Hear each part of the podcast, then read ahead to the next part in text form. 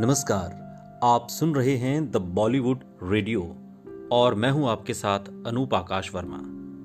दोस्तों, आज का किस्सा है शशि कपूर और पृथ्वीराज कपूर का। जब एक रात शशि कपूर की पीठ में अचानक दर्द हुआ तो उनके पिता शशि कपूर शीशा ले आए। जी, ठीक सुना आपने, शीशा। चाइल्ड आर्टिस्ट और लीड एक्टर के बीच का वो वक्फा था और उस दौरान शशि कपूर एक्टिंग सीख रहे थे थिएटर कर रहे थे, और इन्हीं दिनों उनकी पीठ में एक फोड़ा हो गया। और इससे घाव बना जो बहुत दर्द करने लगा। परेशानी इतनी बढ़ गई कि हॉस्पिटल में भर्ती तक कराना पड़ा। घर वापस आए तो घाव तो भर गया, लेकिन दर्द ने साथ नहीं छोड़ा। पुरानी प्रेमिका की याद सा गाहे बगाहे वापस आ जाता। एक रात जब ये दर्द से तड़प रहे थे तो बगल के कमरे में सोए इनके पिता, यानी कि पृथ्वी राज कपूर की नींद खुल गई। भागते हुए इनके कमरे में पहुँचे और जितनी तेज़ी से कमरे में घुसे, उतनी ही तेज़ी से बाहर भी निकल गए। दोबारा वापस आए तो उनके हाथ में शीशा था। शीशा। शशि कपूर जो दर्द से तड़प रहे थे, उनके आश्चर्य का कोई ठिकाना ना था। कुछ गेस कर पाते, इससे पहले ही उनके पिताजी बोल पड़े, दर्द तो आएगा, चला जाएगा, लेकिन अभी से इस दर्द को एक अवसर की तरह देख लो। देखो तुम्हारे चेहरे पर इस दर्द के चलते क्या भाव आ रहे हैं, जा रहे हैं। इन्हें अपने दिमाग में बिठा लो। बाद में ये एक्सप्रेशंस ही होंगे जिनके चलते तुम एक अच्छे एक्टर से लीजेंड एक्टर बनने की ओर बढ़ोगे। इस घटना के कुछ सालों बाद साल उन्नीस सौ नवासी का वो दौर था जब उनकी मूवी सुहाग आई। और इस मूवी में जब उनके किरदार की आँखें चली जाती हैं, तब उस सीन को करने के दौरान उनके लिए शीशे वाली घटना ही रेफरेंस पॉइंट बनती है। एक और किस्सा है, फ़िल्में करना अभी शशि कपूर ने शुरू ही किया था एक तरीके से, लेकिन तब भी शर्मिला टैगोर इनकी बहुत बड़ी फ़ैन थी।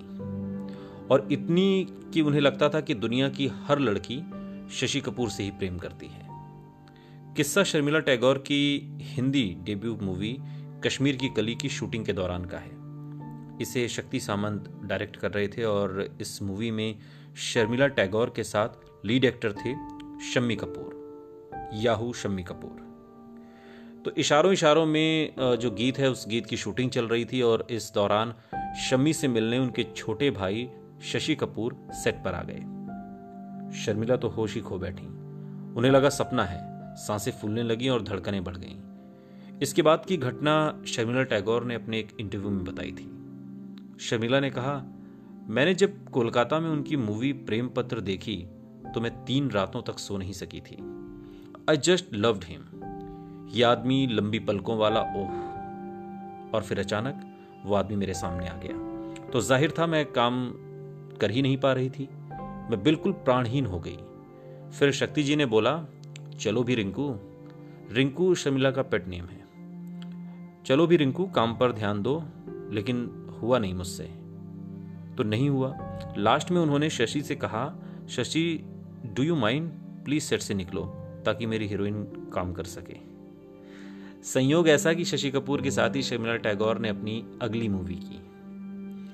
एक किस्सा और है, मनमोहन देसाई मुझे जान से मार डालना चाहते हैं। ये बात शशि कपूर ने कही। हुआ ये कि आ गले लग जा।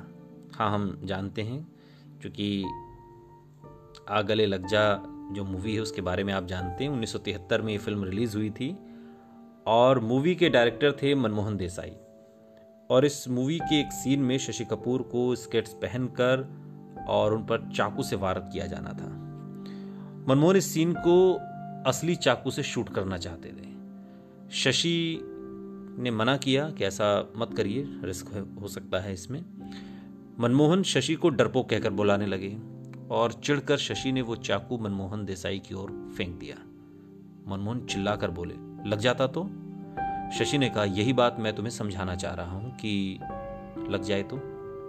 और इसके बाद सीन की शूटिंग में असली चाकू की ही इस्तेमाल किया गया और लेकिन एक्टर नकली ले लिया गया, यानी कि बॉडी डबल। और इस मूवी के एक और सीन में शशि को कांच से भिड़ना था मनमोहन। यहाँ भी चाहते थे कि सीन शशि कपूर खुद करें, शशि ने फिर से मना कर दिया। फिर बॉडी डबल का इस्तेमाल हुआ और इत्तेफाक ये हुआ कि इस शूट को करने के दौरान बॉडी डबल को कांच से चोट लग गई। दो दर्जन टांके लगे। शशि की स्थिति कहा था ना, वही वाली बात हो गई। सुनते रहिए द बॉलीवुड रेडियो। सुनता है सारा इंडिया।